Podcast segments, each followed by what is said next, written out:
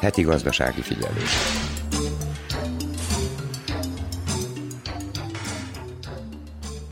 A jegybank féléves jelentése szerint leginkább a 2000 dináros bankjegyet hamisítják Szerbiában. A hazai mellett a külföldi valutákat is hamisítják, a legtöbbet euróból és dollárból találtak, de a horvát kuna is népszerű a szerbiai hamisítók között. Hegedűs Erika köszönti a heti gazdasági figyelő hallgatóit. Minden élelmiszerből van elegendő Szerbiában, valamint van elegendő vetőmag és műtrágya is a következő vetéshez, mondják a mezőgazdasági minisztériumban. A szerb kormány szeptember végi döntése alapján megszűnik a tejre vonatkozó árkorlát, amely megszabta egyes tejfélék árát. Az alapvető élelmiszerek árára vonatkozó új szabályozással a tejre érvényes kereskedelmi ár és legfeljebb 10% lehet. Ezzel együtt megtiltják a tej kivitelét október 31-éig. A kristálycukor és a csirkehús árát is korlátozták. Szintén október végéig meghosszabbítják a kőolaj származékok áráról szóló korlátozást, de újdonság, hogy eltörlik a dízel kivitelére vonatkozó eddigi tiltást. A heti gazdasági figyelőben egy vállalkozót kérdeztünk az energiaárak hatásáról a turizmusra és a vendéglátásra, valamint általánosan a gazdaságra.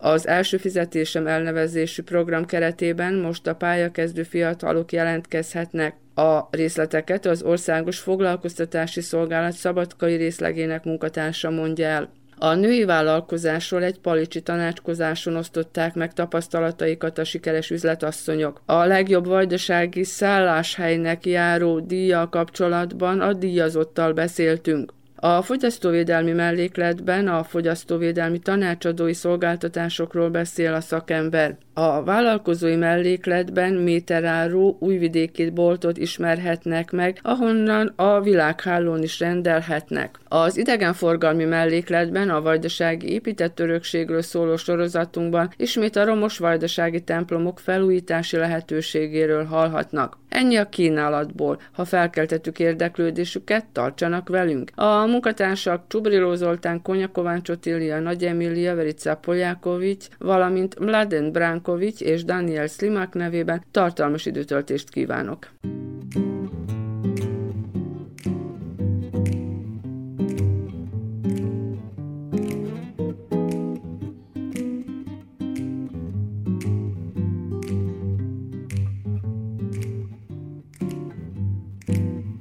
Valakit elfúj a szél, mint egy sárgult levél. Lassan lehull a borba, úgyis jön már a tél. Ha valakit elfúj a szél, puszta vágyaknak él. Ne várj többé, ha elhal, vissza soha se tér. Ha valakit elfúj a szél, csak a múltjában él. Jár egy utolsó tangot, senki más nem kímér. Ha valakit elfúj a szél, szinte semmit sem ér. Marad a végén, látod akár csak én, mindenkit sodor a szél, millió fal levél, kering, amíg a szél fúj, aztán csak porva húj, mindenkit sodor a szél. Mégis remél, rátalál majd az útra, s talán céljához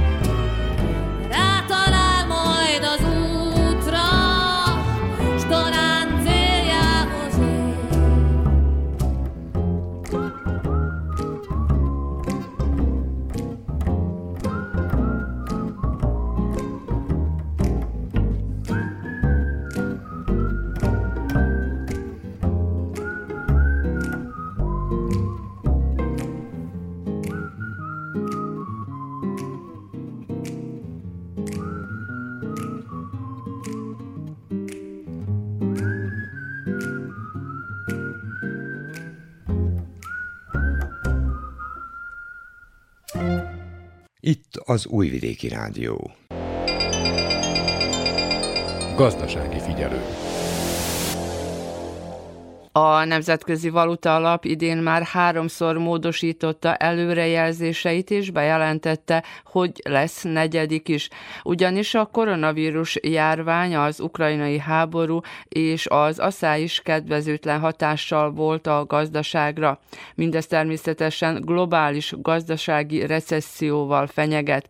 A kérdés már nem az, hogy lesz-e visszaesés, hanem az, hogy mikor, mondják a külföldi szakemberek. És amikor már felfelé ívelőek lesznek a mutatók, vagyis gazdasági növekedést valósítunk meg, több millió ember akkor sem érzi majd ezt meg azonnal. A turizmus és a vendéglátás mellett más ágazatokban is nehéz a helyzet Szerbiában a különböző drágítások miatt, mondja Tandari László, magyar kanizsai vállalkozó, akit Csubrilo Zoltán kérdezett. Vendéglátós, de igazából kereskedő. A vállalkozásom kereskedelemmel kezdődött, ez a turizmus, ez csak egy jövevény a szakmába. Az árak, hogy elszabadultak, ez a Covid és a háború miatt egyre fokozta a vendéglátásra is a hatását. Szerintem minden mesterséges, a háború is, meg a Covid is, egy gazdasági válság elől való menekülés a világszinten. Fejetlenséget hozott egyelőre ez mind a kettő, a Covid is, meg a háború is, és az emberek össze-vissza kapkodnak, az árak elszabadultak, százalékban mérik az inflációt egész országonként, Európában, a világon, de szerintem az infláció sokkal nagyobb, mint amekkorát kimutatnak. Minden meg van hamisítva.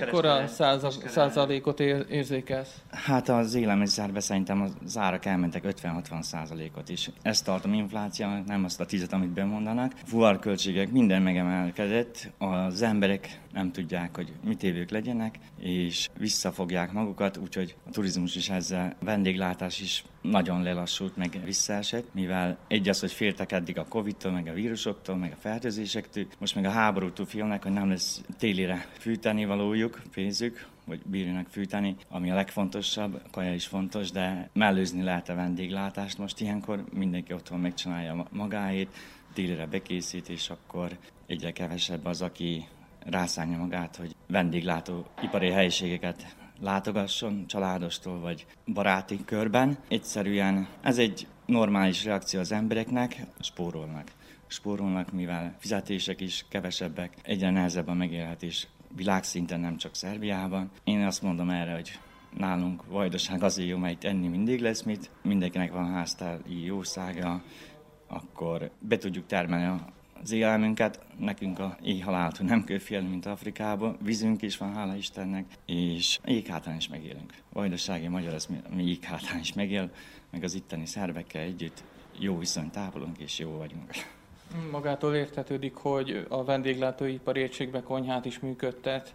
Ott milyen árkorrekciókra kellett, hogy sor kerüljön az miatt, ugye, mert hónapról hónapra mondja, hogy infláció volt. Most hogy sikerült ezt korrigálni, hogy az inflációval egy szinten fent tudja tartani most ezt az egységet? Árakat nem nagyon bírtunk emelni azért, mert szerződéses áraink vannak, mivel csak rendezvényeket szervezünk. Pár száz dinárra emeltük az árakat, azt is megegyeztünk előre a vevővel, a társaságokkal, és a létszámok igaz, hogy lecsökkent. Ezt az évet így kell kihúznunk, hogy veszteségekkel, de jövőre már próbálunk árakat emelni, és új szerződéseket kötni, ami lehetőleg beleférjünk. Úgyhogy haszon nem kell sok, de a munkásomat kibírjam fizetni, annyira emeljük az árakat, és akkor fenntartsuk a vendéglátóhelyiségünket.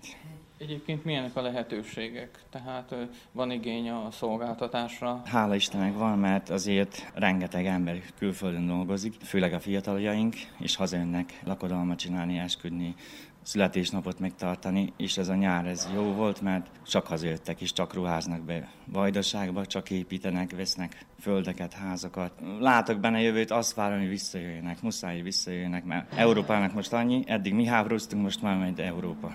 Kihat-e az energia drágulás a tevékenységi körre? Hát az nagyon kihat, meg attól félek, hogyha véletlenül is megszüntetik a gázellátást, vagy a villanyellátást, ami megint hosszú távon ki tudja, mi lesz ezzel a háborúra fogva is, meg háború tart, úgyhogy a természeti katasztrófa is mondhatjuk, hogy az idén alig volt eső, és akkor Gyerdában nem lesz energia, nem lesz áramtermelés, akkor ez ki fog hatni nagyon is az egész országra is, meg a vendéglátókra főleg, mivel egy lakodalmat nem lehet halasztani, hanem aznap kell megtartani, amikor ki van tűzve. Most mondjuk egy vendéglőben vacsorázni, az nem muszáj kimenni, vagy ki lehet menni gyertyafénynél is, de ott is, ha kapnak kaját, mert nem fog megsülni. Hogyan látja a jövőt ebben a vendéglátóipari tevékenységben? Remélem, hogy jó lesz. Én bízok mindig, 20 éve azt mondtuk, hogy, vagy már 30 éve, mióta Bityebolja, hogy a szerbek mondják, remélem, hogy itt is úgy lesz. Kíváncsi lennék azért a globális meglátására. Mindezt, amiről szó volt, energiaválság, infláció, drágulás, hogyan látja globálisan a jövőt? Hát globálisan Európának annyi, én úgy látom. Ezt most be is mondhatom nyugodtan, Amerikát hibáztatok mindené, akik ők akarnak a világurai lenni. Ezt megjátszották, Jugoszláviát szétbombázták, szétlőték, és nekünk volt igazunk. Nem kellett volna háborúzni egyáltalán, de minket belehúztak ebbe. Most ezt ugyanezt tett Ukrajnával, ezt csinálják, ők szítsák a háborút, és sajnos Európa fogja megint a levét, de addig még Brüsszel ilyen egyáltalán nem gondolkozó emberek, akik nem is érdekli a jövő. Az itteni fiatalság, mivel ők már mind öreg, és nem törődnek egyáltalán azzal, akik még akarnak élni, meg szaporodni, meg helyes úton nevelni a fiataljait. Ez vonatkozik Magyarországra, meg a Szerbiára, meg a régi Jugoszlávia tagköztársaságra. Ne így legyen. Remélem. Itt az Újvidéki Rádió. Utazunk és utazzunk. Vajdaságban és a világban. Az Újvidéki Rádió turisztikai rovata. Az önkormányzatok a lehetőségekhez mérten folytatják a befektetéseket. Magyar Kanizsán például számos beruházással bővítették a turisztikai kínálatot.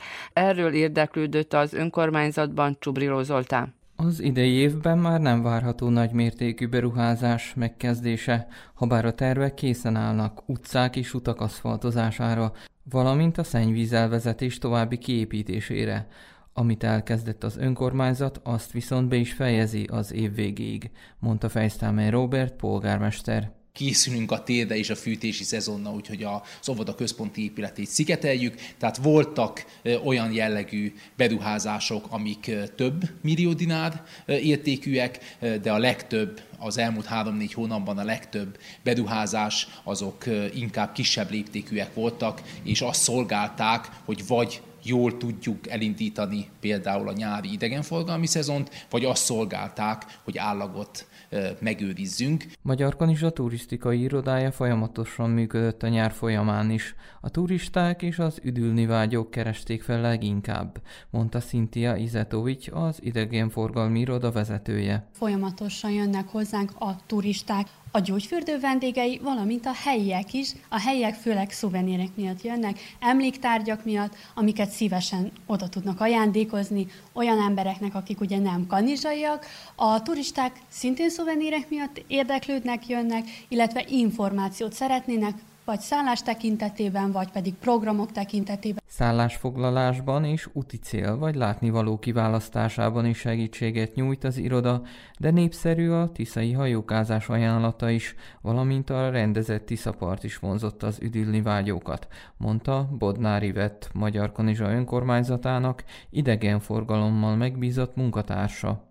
Azt gondolom, hogy a Tiszapart rendezettsége már önmagában egy hívószó a turisták és a pihenni, illetve fürdőzni vágyók számára. Az idei évben is a kempingünk, mondhatom azt, hogy teltházas volt, mind sátorhelyek, mind pedig lakókocsik szempontjából. A turisták érkeztek belföldről inkább, a környező településekről, de voltak szép számban külföldi látogatóink is. Itt az Újvidéki Rádió. Utazunk és utazzunk. Vajdaságban és a világban. Az Újvidéki Rádió turisztikai rovata. A Magyarországi Utazó magazin idén is kiosztotta a legjobb turisztikai szolgáltatóknak járó díjat. A legjobb vajdasági magyar szálláshely a Palicsi Villa Elizabetta vendégház lett. Zsigmond Erzsébet tulajdonost kérdeztük a díjról és a vállalkozásról. Nagyon sok magyar vendégünk van, magyarországi vendégünk, és akkor közöttük politikusok is jönnek ide, úgyhogy meg voltak elégedve a szálláshellyel és meg az étteremmel is. vagyis a pizzériával. A vajdasági magyar politikumnak köszönhetően és a magyar kormánynak. Voltak itt már több ilyen magyar politikus is, és akkor tehát nekik köszönhetően, hogy... Ez egy újságnak a díja, tehát itt a vendégeik szavaztak igazából. Mire kötelező önöket ez a díj? És most nem arra gondolok, hogy a díjadótól, hanem hogy önök hogyan érzik, hogy mire kötelez ez a díj önöket? Nyilván további fejlesztésre, vagy legalábbis a színvonal megőrzésére? Hát a színvonal megőrzésére, mert elsősorban a tisztaság, a jó konyha, a kedvesség, ez minden munkástól megköveteljük, hogy kedvesek legyenek a vendégekhez is, tehát az ismeretlenekhez is, és az ismertekhez is egyformán, úgyhogy főleg én foglalkozom a vendégekkel. A fiamé, meg a menyemé a kávézó is, meg a panzió is. Most már én kilépek majd lassan, lejárnak a határidők, úgyhogy én most már nyugdíjasként is dolgozom, de eljön mindennek. Tapasztalat van. 20 éve csináljuk ezt a vállalkozást, és úgy nézzük, hogy jó irányba haladtunk.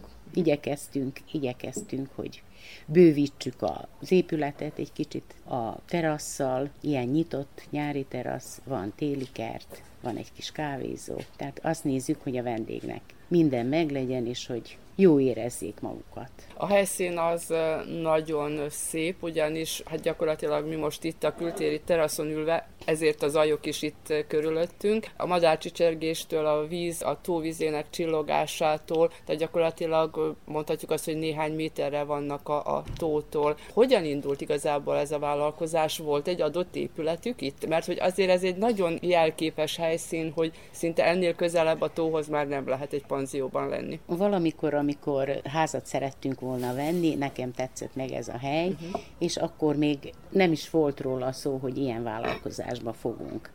És akkor, amikor volt 4 szoba, 2 fürdőszoba, és úgy gondoltuk, fiam hazajött, bejött egy vendég az utcáról, és kérdezi, hogy van-e kiadó szobánk. És az idősebb fiam épp itthon volt, mert Magyarországon élt.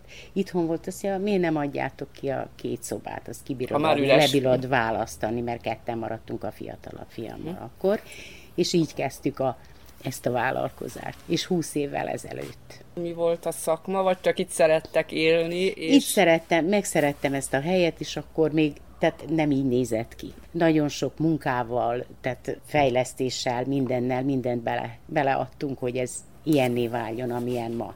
Van igény az egyre több szálláshelyre? Mert azért valahogy, ha azt nézzük, hogy Palicson, lehet, hogy most megharagszanak sokan, de azt mondom, hogy szinte mindenki ezzel foglalkozik. Talán így tűnik nekünk kívülállóknak, akik nem palicsiak vagyunk. Viszont egyébként, mikor önre várva sétáltam a tóparton, nagyon sok turistát láttam. Tehát most a nagyobb szállodák mellett az ilyen kis panziókra is, és most elnézést a kifejezés, hogy kis panzió, de hogy erre is van igény? Van. Meg akkor, akik megszeretnek itt, megtetszik nekik a hely, főleg a hely, ugye, meg a béd is, vagy pizza, akkor azok visszatérő vendégek, a szálláshely is van.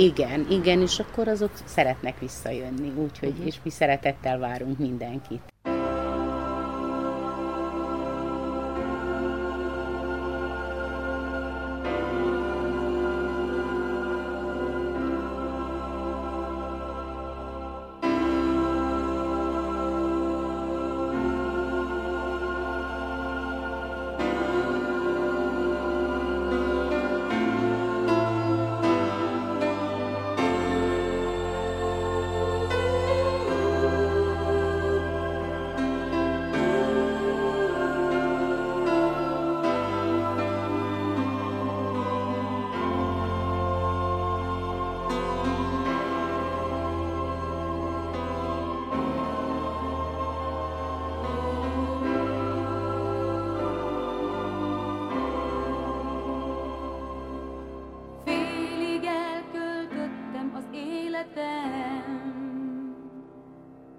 És az élet lassan elkölt engem, de ha mindig marad, kit szeretnem, megnyugszik egy csúf világ bennem, lassan elcsitul a félelem, így legyen. Bárki mondhatja, mit kell tennem,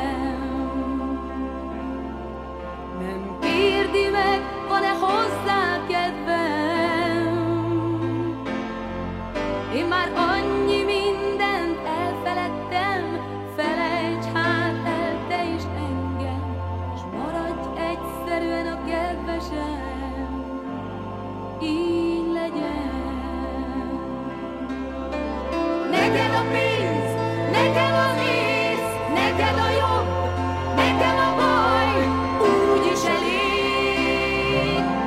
Neked a föld, nekem az ég, neked csak látsz, nekem a vég is jobb lehet még. Te is szeretnék, könnyíts hát most a lelkedet,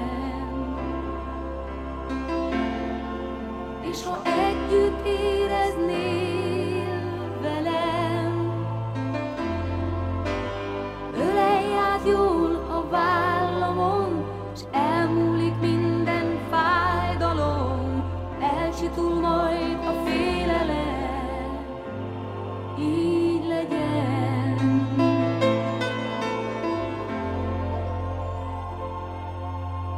Ölelj át jól a vállamon, elmúlik minden fájdalom, elcsitul majd a félelem, így legyen.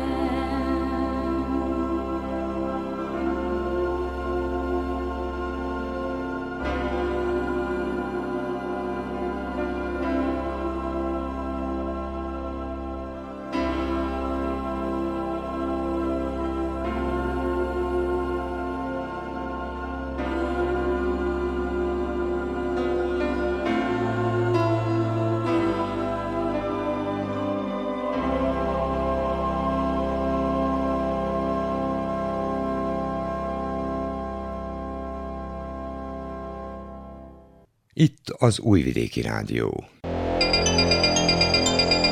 Gazdasági figyelő.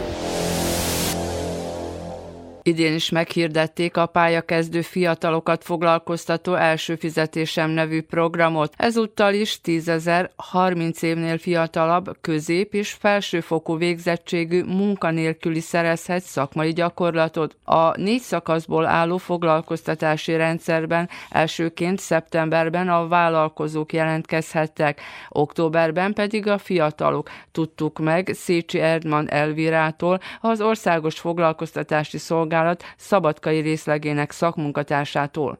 Az első fizetésem program idén is esélyt ad a 30 év alatti fiataloknak, hogy a saját szakmájukban vagy szakmán kívül munkatapasztalatot szerezzenek 9 hónapon át. Ez a program 4 szakaszból áll, és az első szakaszban a munkaadók jelentkeznek szeptember 22-ig. A Moja Prva Plata honlapon lehet jelentkezni. Az előző évi tapasztalatok azt mondják, hogy a munkanélküliek később is bejelentkeztek a nyilvántartásra, de akkor már nem tudtak pályázni munkaadónál, mert a munkaadók nem jelentkeztek. Tehát a munkaadó egyébként a későbbi folyamatban is még esetleg, hogyha talál megfelelő munkavállalót, dolgozót, akkor elállhat ettől a pályázattól. Tehát nem kell attól tartani, hogy most ő bejelentkezett, és mindenáron foglalkoztatni kell valakit. Pontosan így van. Inkább legyen több kínálat, hogy akkor a munkanélküliek is tudjanak választani, meg hát a munkaadók is, hogy egymást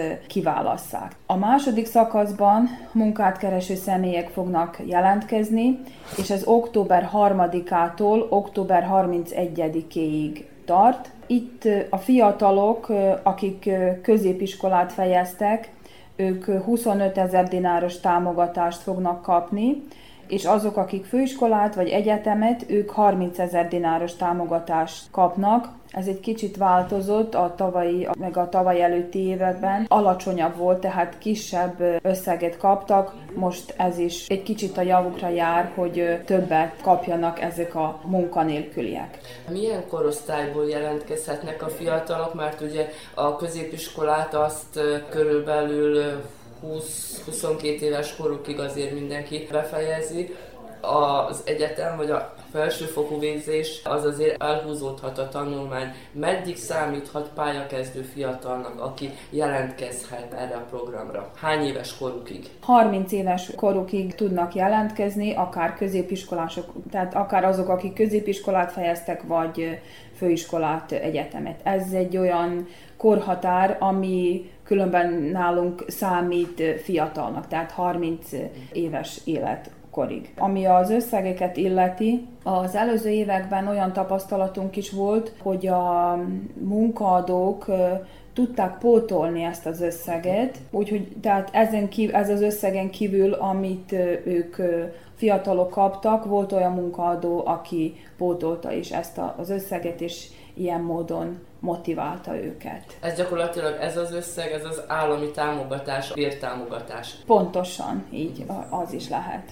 Fiatalok milyen iskolai végzettséggel lehet jelentkezni? Bármilyen iskolai végzettséggel. Azt tudjuk, hogy vannak olyan szakmák, ahol kötelező ez a gyakorlat, tehát tapasztalat nélkül még meg nem szereznek tapasztalatot, nem tudnak munkába lépni. A jogászok, egészségügyi dolgozók tartoznak ide. Viszont többi szakmában is ugye mindenhol fontos a munkatapasztalat, és ez egy esély, hogy a fiatalok szerezzenek munkatapasztalatot, utána könnyebben, munkaerőpiacon könnyebben tudnak elhelyezkedni. Legtöbb esetben ezek a munkaadók, tehát meg is tartsák ezeket a fiatalokat. A tavalyi program most körülbelül véget ér, és elég sok munkaadó folytatta az együttműködést ezekkel a pályakezdőkkel, akik ugye megtanulták a szakmát náluk, és most tudják folytatni. Ki számít pályakezdőnek? Tehát aki befejezte az iskolát, igaz, hogy lehet, hogy pár évvel korábban, de sehol sem dolgozott, ahol jegyzett munkaviszonya volt. Ebben a programban pályakezdőnek az számít, ha egyáltalán nincs munkatapasztalata, vagy ha kevesebb, mint 6 hónap munkatapasztalata van abban a szakmában, amire jelentkezik erre a programra. Tehát ha 6 hónapnál több van, akkor sajnos már nem tud jelentkezni. Akkor már nem pályakezdőnek számít. Ha már itt a fiatalok jelentkezésénél tartunk, akkor azt is talán érdemes megemlíteni, hogy ha befejezte az iskolát, és még nem jelentkezett be a foglalkoztatási szolgálatnál, akkor is jelentkezhet. Tehát föltétele az, hogy önöknél be legyen jelentkezve, vagy jelentkezhet úgy, hogy majd bejelentkezik. Hogyha éppen frissen most júniusban, vagy akár egyetemi oklevelet most szerzett, akár most ebben az augusztusi-szeptemberi időszakban. Az az egyik feltétel, hogy a munkanélküli listán szerepeljen az, aki részt vesz ebben a programban. Mivel hogy a munkanélküliek október 3-ától október 31-ig tudnak jelentkezni erre a programra, akkor akár az is, aki mondjuk október 30-án jelentkezik be itt nálunk, még megteheti, a honlapon még tud jelentkezni október 31-ig. A harmadik szakaszban a munkaadók fognak választani a jelentkezők közül, és az így fog történni, hogy november 1-től 15-ig a magánszférába tartozó munkaadók választanak, november 16-ától 30-ig a közszférába tartozó munkaadók tudnak választani, tehát ki tudják választani a jelentkezők közül, hogy kit szeretnének felvenni. Ezután 15 napon belül a Moja Prva Plata honlapon lesznek feltüntetve a listák, és decemberben pedig a negyedik szakaszban már a szerződéseket fogják aláírni a munkaadók, munkanélküliek és a Nemzeti Foglalkoztatási Szolgálat. Az elején, amikor azt említette, hogy a munkaadók jelentkezhetnek, itt viszont említette, hogy nem csak magáncégek, magántulajdonú cégek jelentkezhetnek, hanem a közvállalatok is ezúttal? Pontosan úgy van, tehát a magánszférába tartozó munkaadók ugyanúgy, akik a közszférába tartoznak, munkaadók jelentkezhetnek egyaránt. Milyenek a korábbi évek tapasztalatai, és hát a tavalyi tapasztalata, mekkora az érdeklődés egyrészt a pályakezdők részéről, másrészt pedig a vállalkozók részéről, hogy fiatalokat foglalkoztassanak? Tavaly 2021-ben 173 kérelem lett jóváhagyva a munkaadók részére, 310 pozícióra és 430 személy számára. Ebből 81 személy írta alá a szerződést a végén. 2020-ban 154 kérelem lett jóváhagyva a munkaadók részére, és 118 munkanélküli fiatal írta alá a szerződést. Tehát a 2020-as évben valamennyivel több munkanélküli személy fiatal írta alá a szerződést. Felhívnám azért a figyelmet a munkanélkülieknek is, tehát azok, akik nem jelentkeztek be, viszont keresnek munkát, hogy jelentkezzenek be, mert ez igazán egy jó esély, hogy munkatapasztalatot szerezzenek 9 hónapon át, utána pedig nagy az esély arra is, hogy munkába lépjenek, tehát rendes munkaviszonyba a munkaadóknál. Ezen a programon keresztül, tehát ez nem munkaviszony, ez ilyen volontőr munkának számít, de utána esélyt kapnak arra, hogy rendes munkaviszonyba lépjenek a munkaadónál. De a szolgálati évet, ezt a 9 hónapot azért beszámítják, vagy ez nem számítódik szolgálati évnek? Vagy milyen biztosítás jár a fiataloknak ez a 9 év alatt? Minden jár nekik, mondjuk betegbiztosítás, az az idő alatt, amíg dolgoznak? Betegbiztosítás csak olyan jár, tehát hogyha valami munkahelyi baleset történik, csak ilyen, de betegbiztosítás az más módon tudják megoldani. És mekkora egyébként itt az északbácskai körzetben a munkanélküliek számában a fiatalok aránya? Tehát sok fiatal keres munkát a többi korosztályhoz képest? Az északbácskai körzetben 20% a munkanélkülieknek fiatal. Most jelenleg... És pályakezdők? Igen, pályakezdők. Az északbácskai körzetben augusztus végén 6659 munkanélküli személy volt regisztrálva, Szabadkán pedig 3686. Ebben az első fizetésem programban van-e lehetőség arra, és ezt a gyakorlatból azért a mindennapi életből tudjuk, hogy nem csak helybéliek dolgoznak helybéli vállalatokban, vállalkozóknál, hanem akár több 10 vagy több 100 kilométerről is vagy utaznak, vagy vállalják a költözést. Tehát, hogyha a szabadkai első fizetésem programba nem találnak valakit itt szabadkait, munkavállalót, akkor máshonnan lehet a rendszerbe bekapcsolni, hogy ha én munkavállalóként vállalom, hogy Szabadkára költözök, vagy Szabadkán lesz meg ez a szakmai gyakorlatom?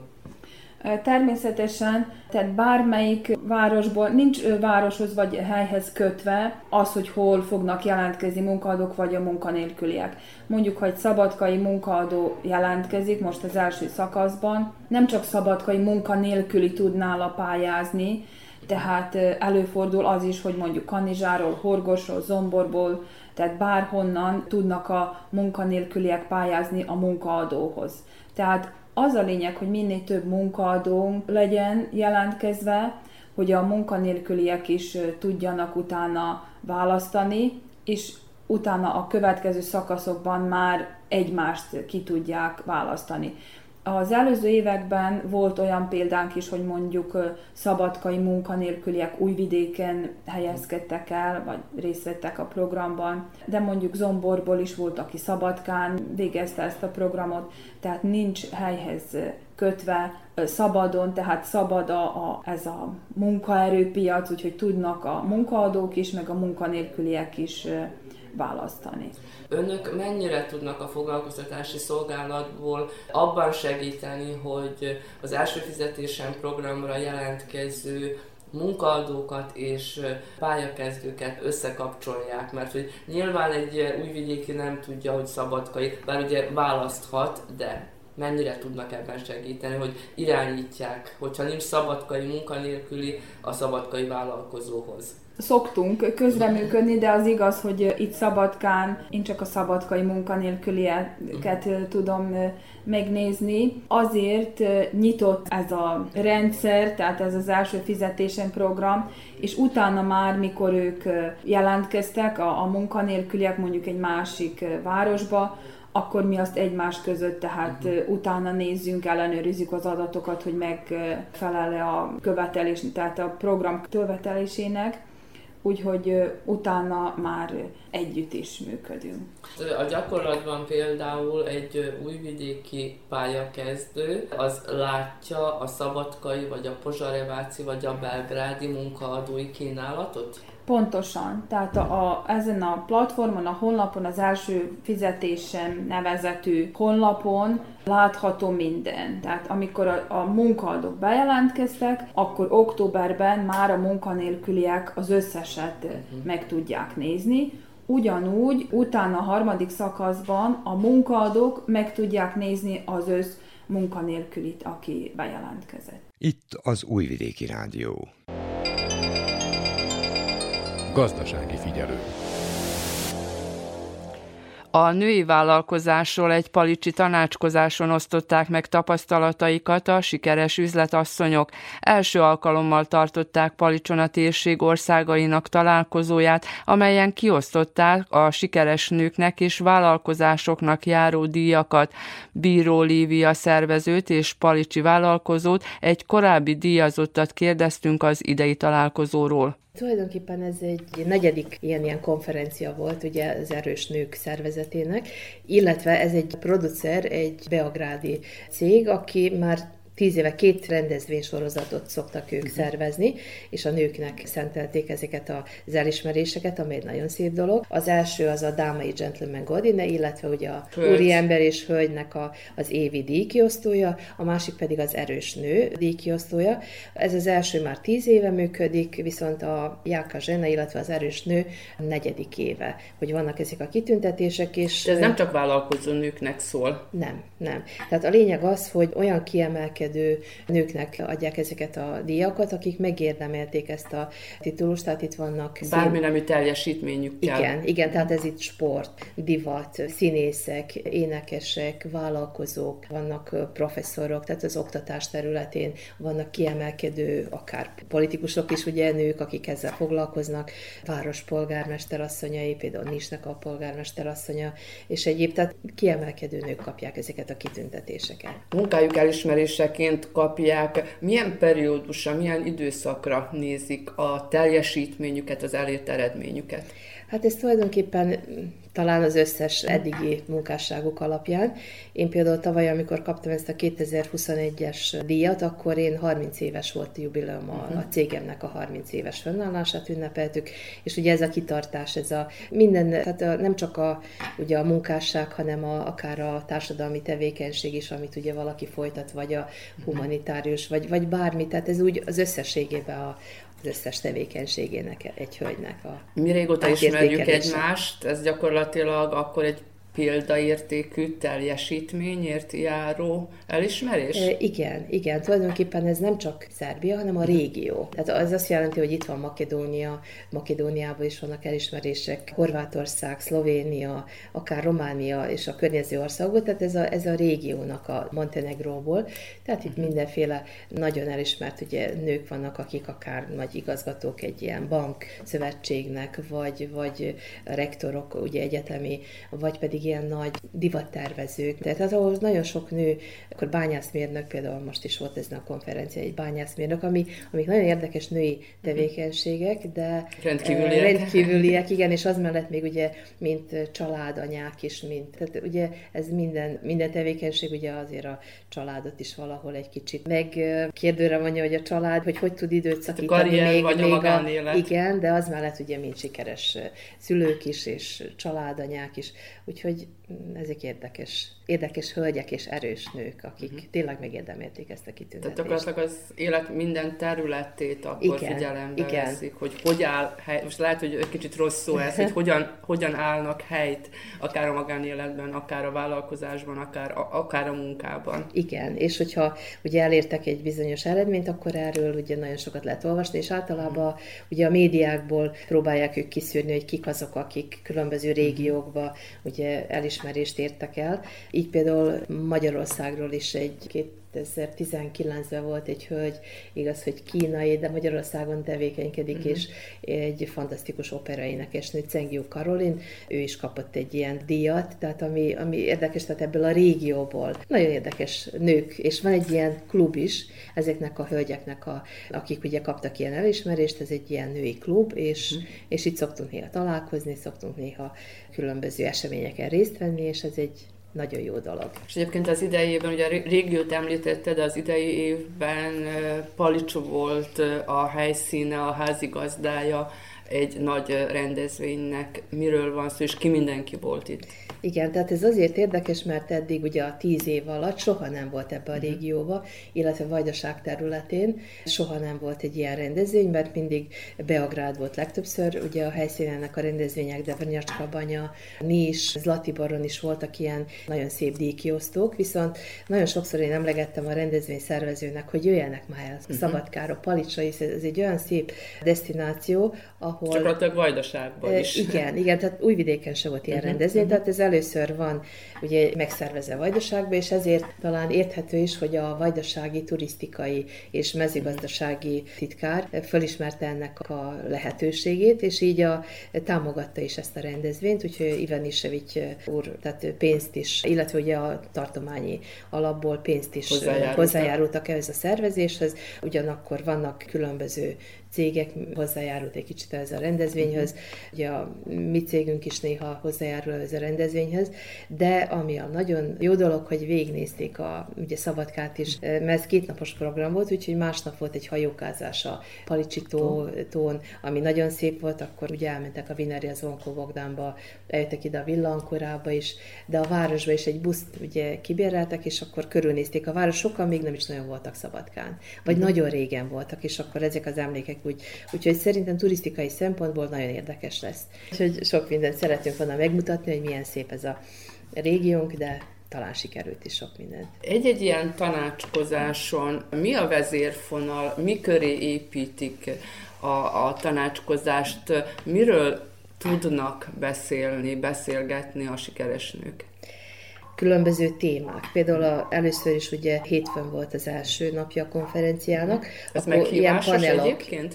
Igen, ezek ilyen panelok. Például az első panel, ami volt, az azzal kezdődött, hogy mobbing, és kik a mobbingnak ugye az áldozatai, tehát inkább a nőkkel foglalkozott, tehát hogy milyen problémákkal ugye szembesülnek a nők. Violetta Stamenkovich, ő jogásznő, a regionális vállalkozóknak az irodájának a jogásza, tehát ő ezt a témát dolgozta föl, és különböző ugye hozzászólások voltak és előadás ezzel kapcsolatban, tehát a nőket érintő témák. A következő pedig egy könyvbemutató volt, az utolsó Kakasok, Mirjana Milankovnak, ő orvos, tehát ilyen különböző témák, tehát egészségügyi, jogi témák. Akkor a következő panel, az pedig ugye volt Oszna Zsivanya Zsena, tehát azoknak a nőknek a példája, illetve a története, akik ugye a családon belüli erőszakot megélték, és hogy mik a teendők ilyenkor, mikor a családon belüli erőszak van. Igen, és a moderátor Vanya Búli így volt, tehát ismert ugye személyiségek a televízióban.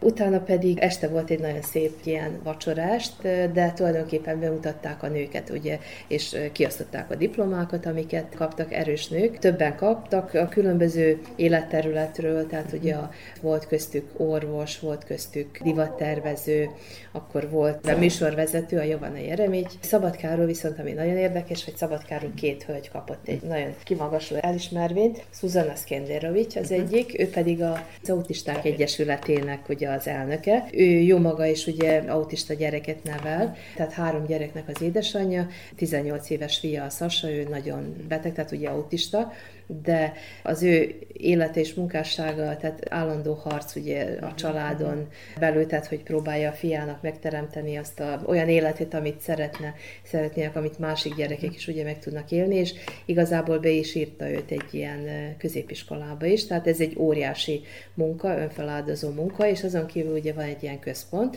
aminek ő a Poddúgom, tehát a Szivárvány alatt, úgy hívják ezt az egyesületet, és ő annak az elnöke, és tehát én is, jó magam is, ugye támogatjuk a női Szoroptimiz klubon keresztül ezt az egyesületet, mert szeretnénk nekik egy tanyát, illetve egy ilyen szállást találni, ahol ezek a gyerekek napközben is ellennének, mert a szülőknek nagyon-nagyon nehéz feladat ugye egész nap dolgozni, és például a Susanna, ő anya, egyedülálló anya, aki egyedül neveli a 3 gyermekét, és ez még nehezebb. Tehát, és az elismerés tényleg egy nagyon erős nőnek kell lenni, aki ezt mind kibírja, rengeteget, nagyon sok könny és egy egyéb tehát nehéz pillanat mögött áll, és tényleg ez az elismerés nagyon jó helyre került. A másik elismerés pedig Nina Mandović kapta, ő pedig egy fiatal lány, 17 éves, és ő már a szerbiai országos röplabda csapatnak a tagja. Tehát ugye nincs korosztály, meghatározva lehetnek fiatalabbak, idősebbek, úgyhogy volt még egy ilyen gasztronómiai Nina Volk, tehát ő ugye nutricionista, tehát azok is, de tényleg, hogyha most mindenkit felsorolnák, talán több díjat kiosztottak, de nekünk fontosak, ugye minden nő nagyon fontos, és mindenki megérdemelte az elismerést, de a szabadkaiakra, tehát erre külön kitértem, hogy ki az, aki... Igen, külön büszkék vagyunk rájuk, igen. És egyébként ugye említette, hogy itt barátkozásról is szólt ez a két nap, az eredményes és sikeres, most mondjuk így a vállalkozónőket lévén, hogy gazdasági műsorban beszélgetünk, milyen kérdések merülnek föl, vagy ilyen barátkozásokban azért nem beszélik meg az ügyes-bajos munkahelyi vállalkozói nehézségeket, kérdéseket, akár örömöket is? De. Tehát ezért volt ez a második nap, volt egy ilyen panel, hogy mi a sikernek a képlete. Tehát, hogy ért el valaki ugye ezt a sikert, és ez így nagyon érdekes, mert különböző, tehát ilyen interaktív ugye, kérdéseket is feltettek, és volt egy TV műsorvezetőnő, Ivana Gyorgyevics. És ezek nagyon, majd gyakorlati kérdések. Hát ugye? Igen, nagyon érdekes kérdés volt, hogy lehet ugye ilyen eredményt elérni, tehát hogy lehet összeegyeztetni a családot, és akkor mi az, ami mindig újabb és újabb sikerre, illetve újabb ugye, tevékenységre, vagy önfejlesztésre készteti ugye a bizonyos személyeket, akik már elértek sok mindent, de szóval nagyon érdekes kérdések voltak, ez a másnap. Másnap ugye volt Alexandra Vucskovic, aki ezekre a kérdésekre válaszolt, sikeres üzletasszony, a Dragana Szávics, ő egy bányamérnök. Nem tipikusan női foglalkozás, és ezért nagyon érdekes volt, és én jó magam, aki pedig ugye az idősek otthonával kapcsolatban voltak ilyen érdekes kérdések, és a harmadik pedig egy hölgy, aki hajón, kruzerokon dolgozott, de most már egy olyan pozíciót ért el, azt mondja, hogy először fodrász volt, utána pedig most már menedzser, tehát ő az összes, mivel Szerbiában nagyon sok fiatal ugye szeret hajókon dolgozni, mert egy jó munka lehetőség, és akkor ő válogatja ki ugye ezt a csapatot, tehát ő már menedzseli ezt az egészet, és akkor nagyon érdekes kérdések voltak ezzel kapcsolatban is, úgyhogy érdekes, tényleg érdekes eljönni, meghallgatni ezeket a sikeres nők történeteit, igen, hogy hogyan lehet mindent összeegyeztetni, és mi az, ami mindig még újabb és újabb dolgokra készteti őket, hogy tovább lépjenek. Gazdasági figyelő.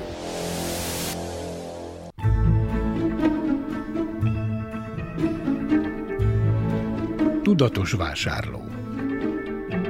Fogyasztóvédelmi percek az Újvidéki Rádióban, a Zentai Fogyasztóvédelmi Központ támogatásával.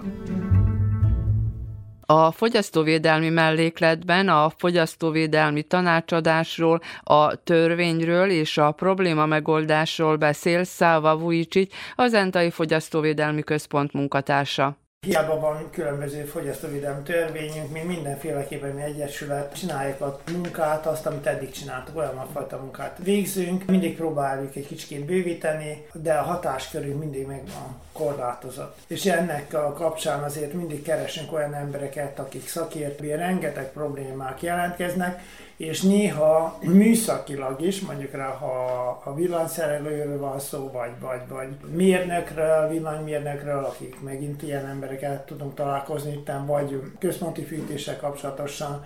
Szóval mindig olyan megoldásokat keresünk, hogy hol lehet takarékoskodni, hogyan lehet valahogy megoldani a problémát, ha már mondjuk rá az önkormányzat nem oldja meg, mert amikor valami panasz van, és az önkormányzat felé megy ez a panasz, akkor ott áll a tárgy.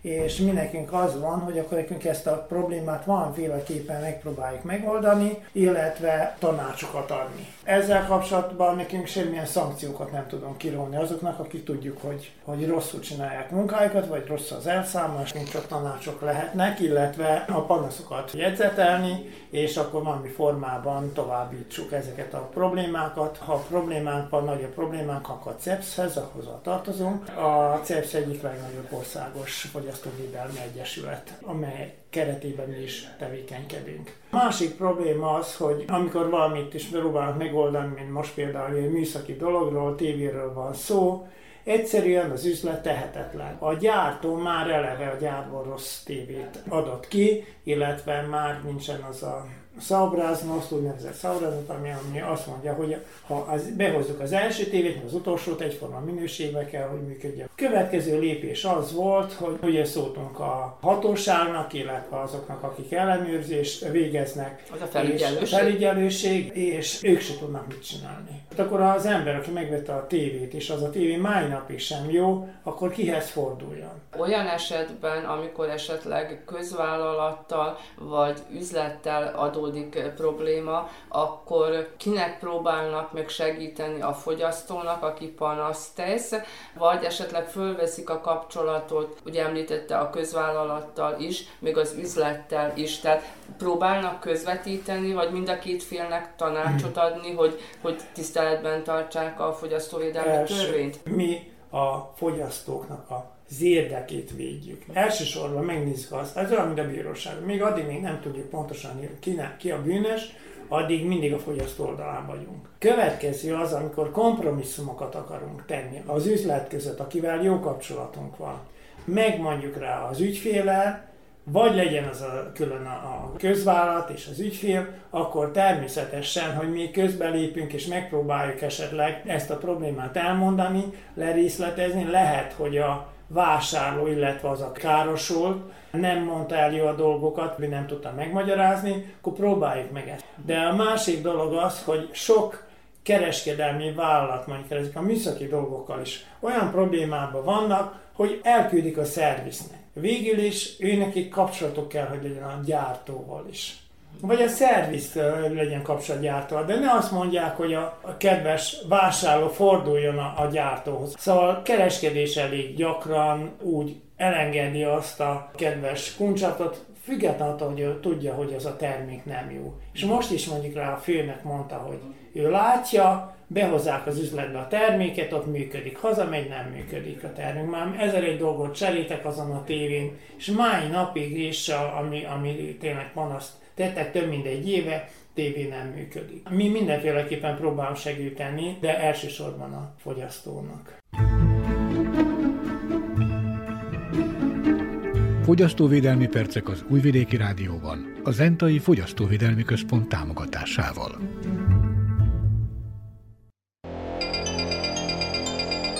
Gazdasági figyelő.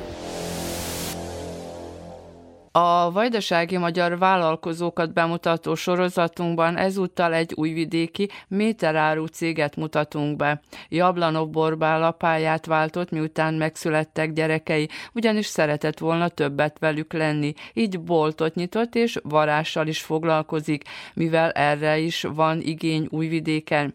Kíséri a világpiaci újdonságokat és azt szerzi be, amivel egyedi a hazai piacon. A méteráru egyébként a világhálón is megrendelhető tőlük. A posta női vállalkozókra vonatkozó pályázatán is nyertek az idén. Ez az egész ötlet onnan eredt, amikor megszületett az első kislányom, akkor abba hagytam a munkát, amivel addig foglalkoztam egy nagy multicégnél, és eredetileg varrással kezdtem. Tanult szakma? Önerőből úgymond, tehát igen, hobbiból indult az egész. Varrással indult teljesen egy abszolút hobbi szintről. Később, mikor teherbe estem az ikrekkel, akkor rájöttem, hogy a varrást nem tudom úgy folytatni, ahogy eddig, és onnan indult az ötlet, hogy hát addig méterárút fogok árulni, amíg újra nem tudok varni. Most nagyon sokan varunk otthon függönyöket, ágyneműt, egyszerűbb dolgokat, de azért mégse terjed ki annyira ez a hobbi vállalkozásunk otthon, hogy ez egy igazi vállalkozássá váljon. Mégis mi vezette oda? Csak az, hogy akkor többet lehet otthon? Igen, eredetileg ez volt az ötlet, hogy akkor többet tudok majd a kislányommal foglalkozni, meg időt tölteni vele, de végül is annyira nagy az igény a varrónőkre Újvidéken, és ez tényleg meglepő, de rengeteg városi hölgy keresi ezt a szolgáltatást, és később már annyira sok munkám lett, hogy azt sem tudtam győzni. Ez konfekció volt, vagy inkább ilyen függönyök, ágynemű? Nem, konfekcióval nem foglalkozok, csupán házi dekorációk, függönyök, asztalterítők, asztali futók, szezonfüggőek is, de nem csak. tehát inkább ilyen házi, ágynemű dekoráció. És ezt nem lehet így megvásárolni készen, vagy most már annyiféle méret van, hogy akkor méretre szabadnak, varatnak? Igen, a modern lakásoknak a előnye, hátránya, nem is tudom, ahogy nézzük, hogy sokszor nem lehet most már egy klasszikus, standard méretű ágyat se venni, vagy asztalt, stb., és ehhez ugye nem lehet készen se venni standard méretű ágyneműket, asztalterítőket, és ezért rá vannak kényszerülve valahogy a vásárlóink, hogy méretre készítessék. És vannak valami szokatlan elképzelések is, mert ugye most itt, amikor én bejöttem, többnyire kisgyermekes szülők, anyukák, igaz, hogy volt itt egy férfi is, tehát hogy apuka is,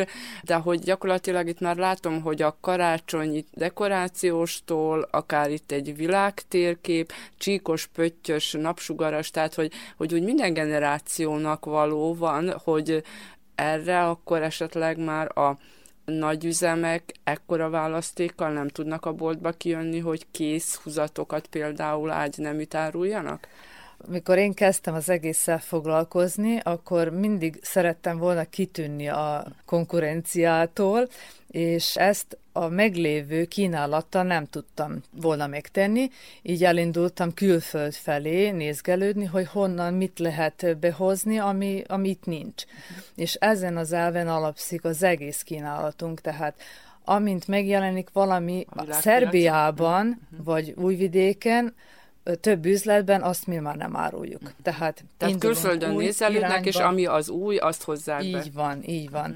Tehát ilyen külföldi trendek után megyünk elsősorban, és azért is vagyunk ennyire kirívóak a választékban, mintákban is, alapanyagból is, de különlegesen minőségből. És most mi a trend akkor a világpiacon? Mert látom, hogy például most lehet, hogy megrekedtem ennél, de itt ülünk például a karácsonyiaknál, ez picit az a hagyományos is, de mondjuk ilyeneket tényleg csak a világhálón láttam. Tehát úgy nagy vonalakban mi az, ami most csak önöknél van, és hogy a világviszonylatban, mert hogy virágmintás is korábban is volt, de most is. Ami a világ trendet illeti, most az idén erősödött ki nagyon a nagyon nagy a kereslet a valódi tiszta pamut iránt. Tehát a minőség. A minőség, és az, hogy nagyon hiány van a világpiacon pamutból, és nagyon sokan kezdik ezt kompenzálni valami poliészterekkel. Mi kizárólag tiszta pamutvásznokat hozunk be.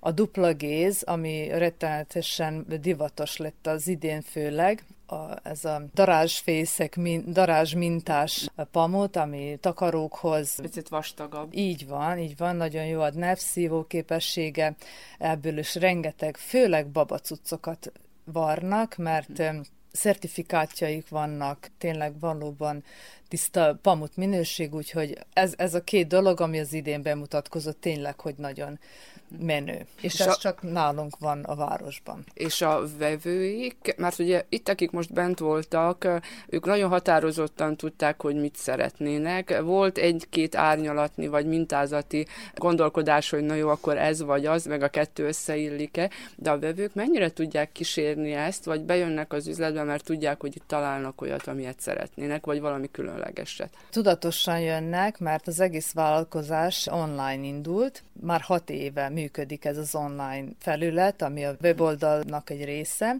és tudatosan jönnek, mert először ott néztek szét, és aztán jönnek ide élőbe is megnézni és megvásárolni. Mi mindent kínálnak? Mert ugye itt már érintettünk sok mindent, de mi minden van az üzletben? Elsősorban tehát pamutvásznak, ami ágynemű, az elsődleges felhasználási cél, de varnak belőle akár ruházati dolgokat is, és sok minden mást. Tehát 70% a kínálatnak ágynemű vászon, utána vannak egy kis divat, méteráru is, ruházatra viszkóz, esetleg ilyen szabadidő ruházati anyagok, aminek is itt van elasztikussága is. Vízhatlan is van, igaz, kevés választékban, de az is található. Szőrmék, megint nem divat szőrmék, inkább háztartási, tehát plédek kidolgozására, megint babatakarók és ilyesmik. dekorvásznak, amik ilyen drapériáknak lehet felhasználni, asztalterítőknek. Itt látom a varrógépet, varrógép mellett ülünk. Amikor bejöttem, akkor éppen bíbelődött egy méretes cipzárral, tépőzárral. Varnak is akkor kérésre, vagy ez csak kivételes esetekben? Itt helyben vállalunk asztalterítő szegést, esetleg ágynemű varást, semmi nagy méretben, tehát most egy 100 darabos ágyneműt nem tudunk elvállalni, nincs kapacitásunk rá, de amit itt megvásárolnak asztalterítőhöz anyagot, azt meg tudjuk, fel tudjuk szegni, vagy párnahúzatokat, ilyen egyszerű dolgokat vállalunk. Említette, hogy a honlapjuk az már 6 éve működik, magát a vállalkozást azt mikor indították? Ugye most itt vannak bent a központban, viszont kolléganőm kérdezte, hogy önök azok, akik máshol is voltak, más épületben, más üzlethelyiségben, tehát mióta működik az üzlet ez és a korábbi? 2016-ban lett regisztrálva, mint vállalkozás, azóta működünk, és alkalmazkodunk az aktuális helyzetekhez. Üzlet volt előtte is a központban, a Duna utcában, egy kis passzásban, onnan indultunk. Aztán, mikor nőtt a vállalkozás, nagyobb üzlethelyiségbe kerültünk, de aztán jött a Covid, és utána vissza kellett lépnünk egy kicsit, és ott akkor abban az egy évben nem volt üzletünk, csak egy úgymond raktárhelyiség, ahonnan az online rendeléseket készítgettük, de most 1 éve vagyunk már itt a központban. Többnyire az a tapasztalatom, hogy azért, ha megnézem a honlapon bármit, mondjuk így a ruhánál is, picit talán van néha árnyalatnyi különbség. Most, hogyha valaki vidékről jelentkezik, és a honlapról megrendeli, és nincs módjába eljönni személyesen, akkor tudnak házhoz szállítani, és esetleg, vagy azt úgy nem éri meg. Persze, ez nálunk a munkának úgymond 70%-a a forgalomnak online történik, tehát a weboldalról ki lehet választani, ott van egy integrált shop, ami tehát engedélyezi a 20 centitől meghatározni, hogy mennyit kér a meghatározott anyagból, azt postázzuk napról napra, tehát a máról holnapra szolgáltatást használjuk. Általában törekszünk, hogy a fényképek annyira élethűek legyenek, hogy akár a weboldalon keresztül össze tudják párosítani is, hogy mit mivel szeretnének, és általában elégedettek azzal, amit kapnak. De garanciánk is van arra, hogy aki nem elégedett, ha megkapja csomagot, visszavállaljuk teljes összeg visszafizetésben, tehát semmi károsodása nem lehet a vásárlónak nálunk. Külföldről az alapanyagok beszerzése, tehát a méteráru beszerzése mennyire zökkenőmentes? Most ugye tudjuk, hogy a járványidőszakban nagyjából 1-1,5 évig azért bizonyos értelemben a szállítással is gond volt. Most itt az energiaválság, tehát mennyire tudják zökkenőmentesen megoldani a behozatalt? Magyarán lekopogjam, nekünk nem volt. Abszolút semmi nehézségünk ezzel. Annyi volt esetleg, hogy kevesebb ember állt a rendelkezésünkre külföldön, a gyárakba, akik csomagolták a rendeléseinket, így csúszni tudott, de azok is minimális, tehát egy 7-10 napos csúszással lettek összekészítve a rendelések. A mi beszerzésünk úgy mindig olyan minőségi beszállítókat is választunk, hogy azok ki tudják követni a mi tempónkat, tehát rendkívül gyorsan sikerül mindent rendeznünk. Ezek ugye említette, hogy természetes alapanyagokból készült termékek. A világpiacon esetleg mutatkozik-e, némileg már említette, hiány, mondjuk a szárazság, az időjárás miatt, vagy amiatt most az orosz-ukrán válság miatt, hogy esetleg valahol leállt a termelés, kénytelenek voltak leállni a termelésre. Tehát mennyire befolyásolja ez a beszállítást? Ezért van még választék. Van. Eddig nem érzékeltünk, de mi is azon dolgozunk, hogy amint csak mutatkozik egy kis plusz pénz, akkor csináljuk a tartalékot. Így van. Sőt, ameddig bírunk régi áron beszerezni, addig mi se emeljük, habár ahogy említette ön is, az energia árak mindenhol emeltek, úgyhogy most kevesebb árissel, de még mindig törekszünk, hogy ne emeljünk mi árakat. Tehát itt még mindig stagnálunk. Annak ellenére, hogy fiatal a vállalkozás és fiatal a tulajdonos is, már is azért részt vettek szerbiai vállalkozói megmérettetésen. Legutóbb a szerbiai posta szervezett március 8-a alkalmában női vállalkozóknak egy pályázatot hirdetett ki, ahol be lehetett jelentkezni, egy kis bemutatkozással, mivel foglalkozunk, hány éve, mik a céljaink. Honnan, hova jutottak? Így van. És hát egy-két hónap múlva megjöttek az eredmények, és belettünk választva a 100 kiválasztott vállalkozó nő közé. Országos megmérettetés. Így van. Ebben a pályázatban az volt a lényeg, hogy segítik a női vállalkozókat, fiatal vállalkozókat marketing szempontjából. Tehát reklámteret biztosítanak. Így van. A posta brosúrájába lettünk most beletéve. A Szerbia területén az összes postában ki leszünk helyezve az ő panóikra, bemutatják a vállalkozásunkat, így szerintem nagyobb láthatósága lesz a mi vállalkozásunknak is, ami nagyon sokba fogja segíteni az online teret, tehát egész Szerbia területére postázunk így is, úgyhogy így több vásárlóhoz el fogunk jutni. Ezen belül kedvezményesebb csomagküldési árakat kaptunk, úgyhogy ezzel is a konkurencia elé tudunk lépni. Nálunk olcsóbb vásárolni is, ha olcsóbb a kiszállítási díjunk. Tehát eddig ez, de ígértek még sok mindent, úgyhogy meglátjuk, hogy mi sikerül ebből. És akkor legyen egy picikét a reklám helye, hogy milyen név alatt lehet önöket az online térben a világhálón megtalálni, és hát természetesen ugyanazon a néven van az üzletük is Újvidéken. Így van. Najlepša metrazsa néven működünk, a weboldal najlepsametraza.rs. Jelen vagyunk a közösségi médiákon, és Instagram és Facebookon is, tehát itt meg lehet találni bennünket a weboldalon, minden látható, transzparensek az áraink is, a készletek, minden, tehát amit ott látnak, az mögé állunk is. Utazunk és utazzunk, Vajdaságban és a világban. Az Újvidéki Rádió turisztikai rovata. Az idegenforgalmi mellékletben a vajdasági épített örökségről szóló sorozatunkban ismét a romos templomok felújítási lehetőségéről lesz szó. Ezzel kapcsolatban ugyanis tavasszal tanácskoztak Nagybecskereken, ahol a vallási felekezetek képviselői mellett egyház és művészettörténészek, valamint politikusok is jelen voltak. A kétrészes beszámolóban a felújítási lehetőségekről, valamint az egyházi épületek más célokra való felhasználásáról beszélnek.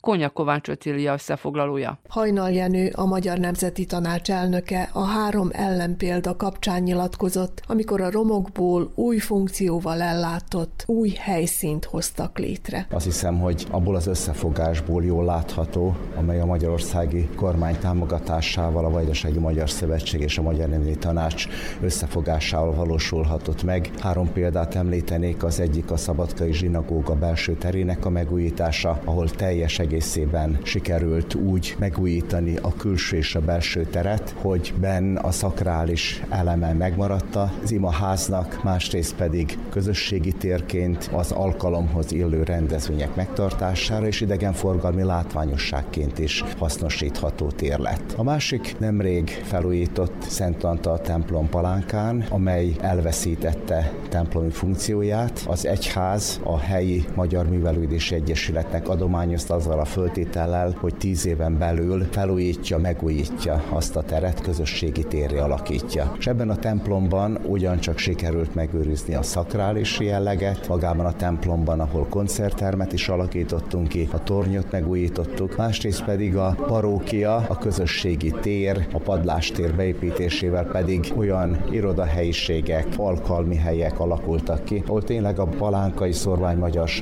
nem csak otthonát találhatta meg, hanem őrizheti azt az örökséget, közösséget is, amelyből a hit úgy táplálkozik tovább, hogy a hit és a közösség a térben együtt azért megőrizheti azt az identitást, amelynek a legújabb példája pedig épp a zsabjai templomról szól, hiszen a sajkásvidéki magyarságot elűzték szülőföldjéről 44-45-ben, a templomaik ott maradtak, a csúrogi templomot lerombolta, az akkori hatalom, ugyanakkor a zsabjai ott maradt. Hosszú-hosszú évekig kihasználatlanul, lassan félő volt, hiszen az oltár fölötti rész már be is ázott, beszakadt, hogy ugyancsak az enyészeté lesz, és akkor született az az elképzelés, hogy a közösséget és a közösség helyeit nem szabad elhagynunk. Ez egy örökség, ez egy felelőssége, a még élő, a jelen közösségének, és ezért gondoljuk úgy, hogy a zsabjai templom teljes körű felújításával úgy őrizzük meg szakrális jellegét, hogy belső rendezvények, koncertek és közösségi alkalmakat teremtünk, és mivel ott már alig él magyarság, Temerénből, Újvidékről, a Tiszamentiről bármikor havonta legalább egy-két olyan rendezvényt szerveznénk, ahol a közönséget is elhozzuk, hiszen ezáltal egyszerre tudjuk éltetni azt a kulturális örökséget, azt a hit által megőrzött, megörökölt templomi helyet, és ugyanakkor azt a alig néhány tíz emberre összezsugorodott közösséget is, amely érzi, hogy nem feledkeztünk még róla, fontos számunkra. És hát ez a három példa is azt mutatja, hogy számos más templom megújításakor is mindig az volt a legfőbb ér, hogy őseinkkel hogyan tudunk elszámolni majd valamikor, hogyha a templomokat hagyjuk, hogy romba dőljenek, ha a templomokat rombolni akarunk, és ha át is alakítjuk, a legfontosabb mindig az emlék, az örökség, a szakrális jelleg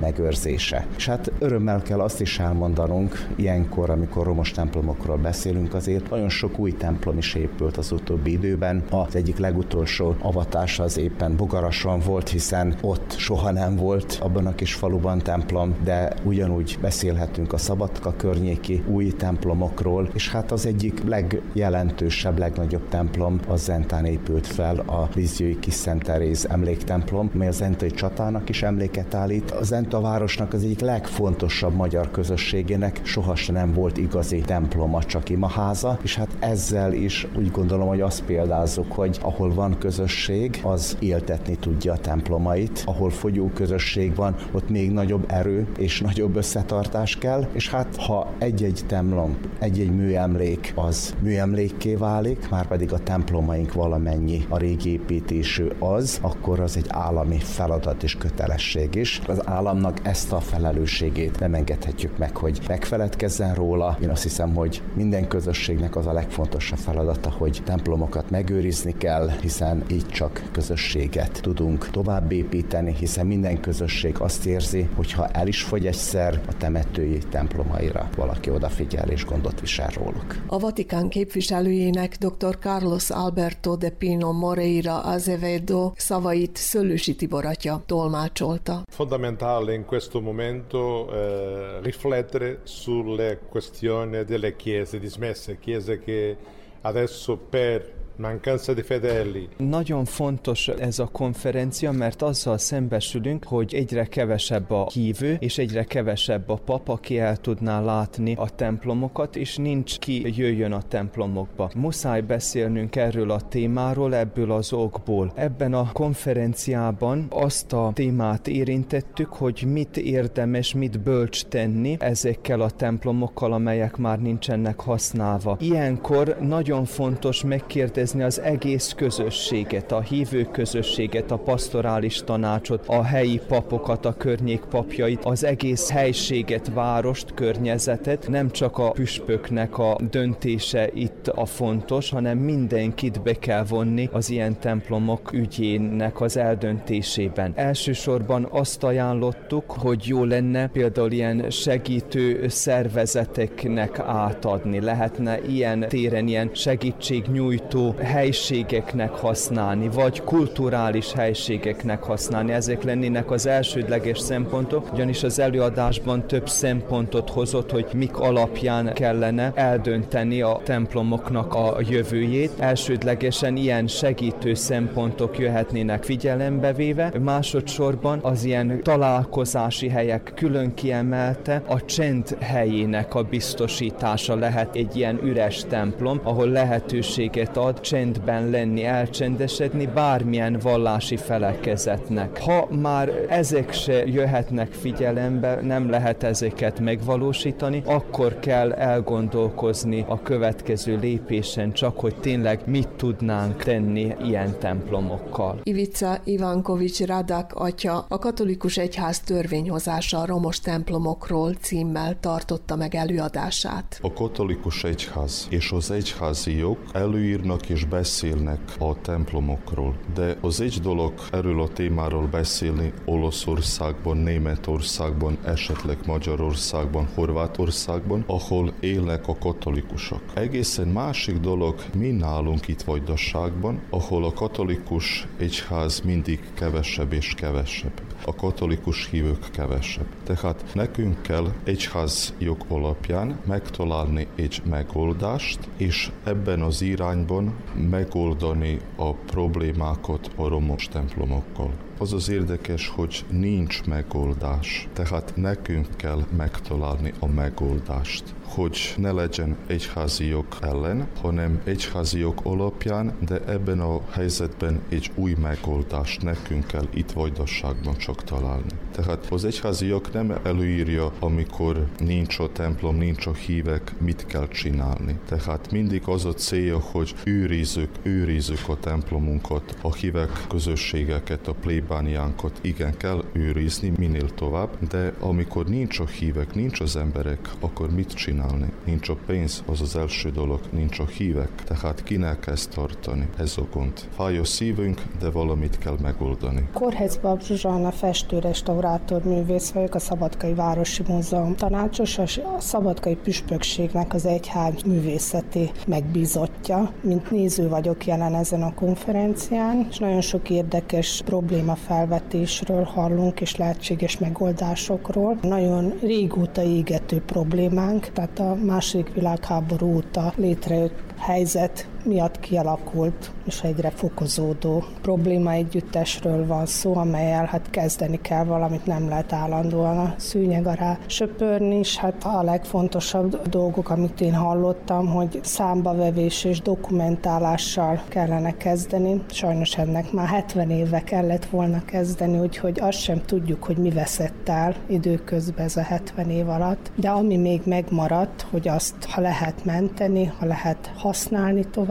és hát ezekre szolgáló, tehát a jó akarat az megvan mindenki részéről, és valamilyen együttműködés kell létrehozni mindannyiunknak, akik itt maradtunk a helyszínen. Elsősorban itt az anyagi szempontok talán a legjelentősebbek, de a szakember hiány is ide tartozik, és hát ezért nagyon fontos az együttműködés, hogy létrejöjjön. Vannak úttörő megoldások is, például hát a Szabadkai Múzeum ezzel a problématikával valójában több évtizede foglalkozik, és kiállításokon keresztül a terepen feltárható vagy fennlévő anyagokat visszük be, és megújítva kiállítjuk, majd pedig visszaadjuk a közösségnek, mint egy ajándékot, de ez csak egy ilyen részleges kezdeményezés. Nagyon fontos, hogy egy tervszerű, komoly célkitűzés legyen. Csipak Csaba a nevem, és fehér templomi plébános vagyok. Fehér templomi római katolikus hívőközösségnek a helyzete az, gondolom azt, hogy egy kicsit specifikus, olyan értelemben, hogy szinte ahány közösségem van, ami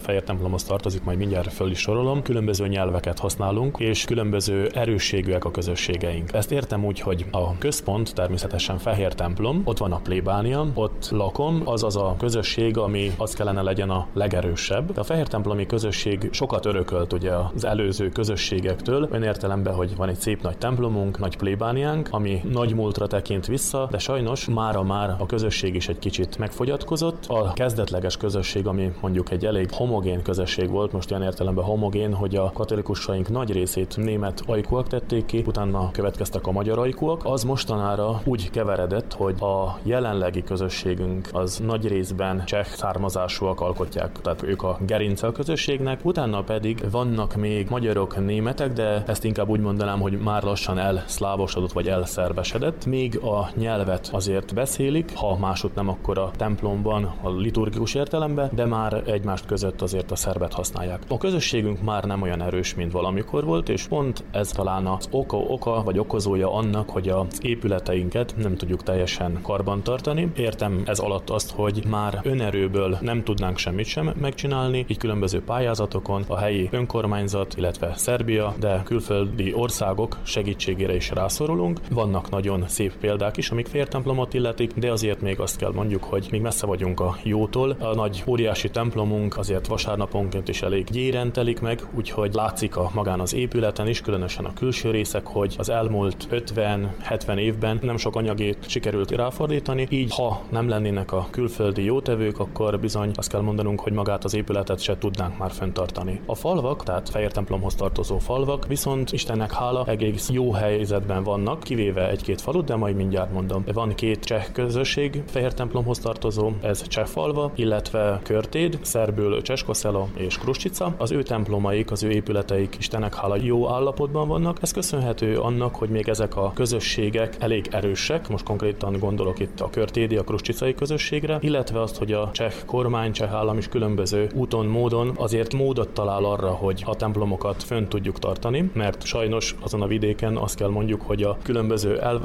ott vannak az elvándorlás és minden más gondok, bajok, köszönhető idézőjelben hamarosan azért nem holnap után, de belátható emberidőn belül azért a közösség meg fog biztosan feleződni. Utána ott van udvarszállás, vagy ugye Dobricsevo, vagy hivatalosan szlávul hívják, ami egy magyar közösség, ott nekik új templomok van, ott megint azt mondom, hogy Istennek hála, mivel új az épület, új a templom, ezért nem sok karbantartást igényel még, és van még egy falu, ami talán a legkisebb közösség, és ahol a legrosszabb állapotban van az épületünk, mert pontosan egy templomunk, vagy imaházunk van csak, ez Karasjeszenő, vagy Jasenovo. Itt már a faluban csak néhány család maradt, a néhány az 3-4, valamikor német származású, most is még német vezeték nevűek, tehát Müllerek lennének igazából, most Millerek, ők azok, akik még képviselik a katolikusságot, és itt már bizony nem csak, hogy az épület karbantartása jelent nagyobb gondot, hanem már az is, hogy a szentmiséinkre, vagy amikor összegyűlünk az imaházban, templomba, hogy akkor előtte ki lesz az, aki, vagy kik lesznek azok, akik kicsit föltakarítanak, földíszítik a templomot és minden más. Míg a többi falvakban ez még megoldott, megvan az emberekben ez a tenni akarás, hogy azért mozdítsunk előre a templomon is valamit. Szerények a körülményeink, de azért nem olyan kilátástalanok. Persze sok minden nagy dologra nem vagyunk most még képesek, vagy lehet, hogy később sem leszünk, de azért a meglévőt igyekszünk megőrizni, amennyire lehet, hogy majd az utánunk jövőknek is megmaradhasson.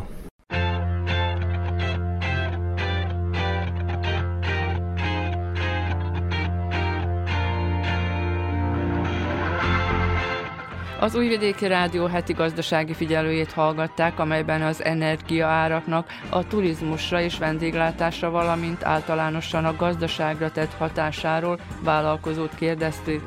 Az első fizetésem programban most a pályakezdő fiatalok jelentkezhetnek.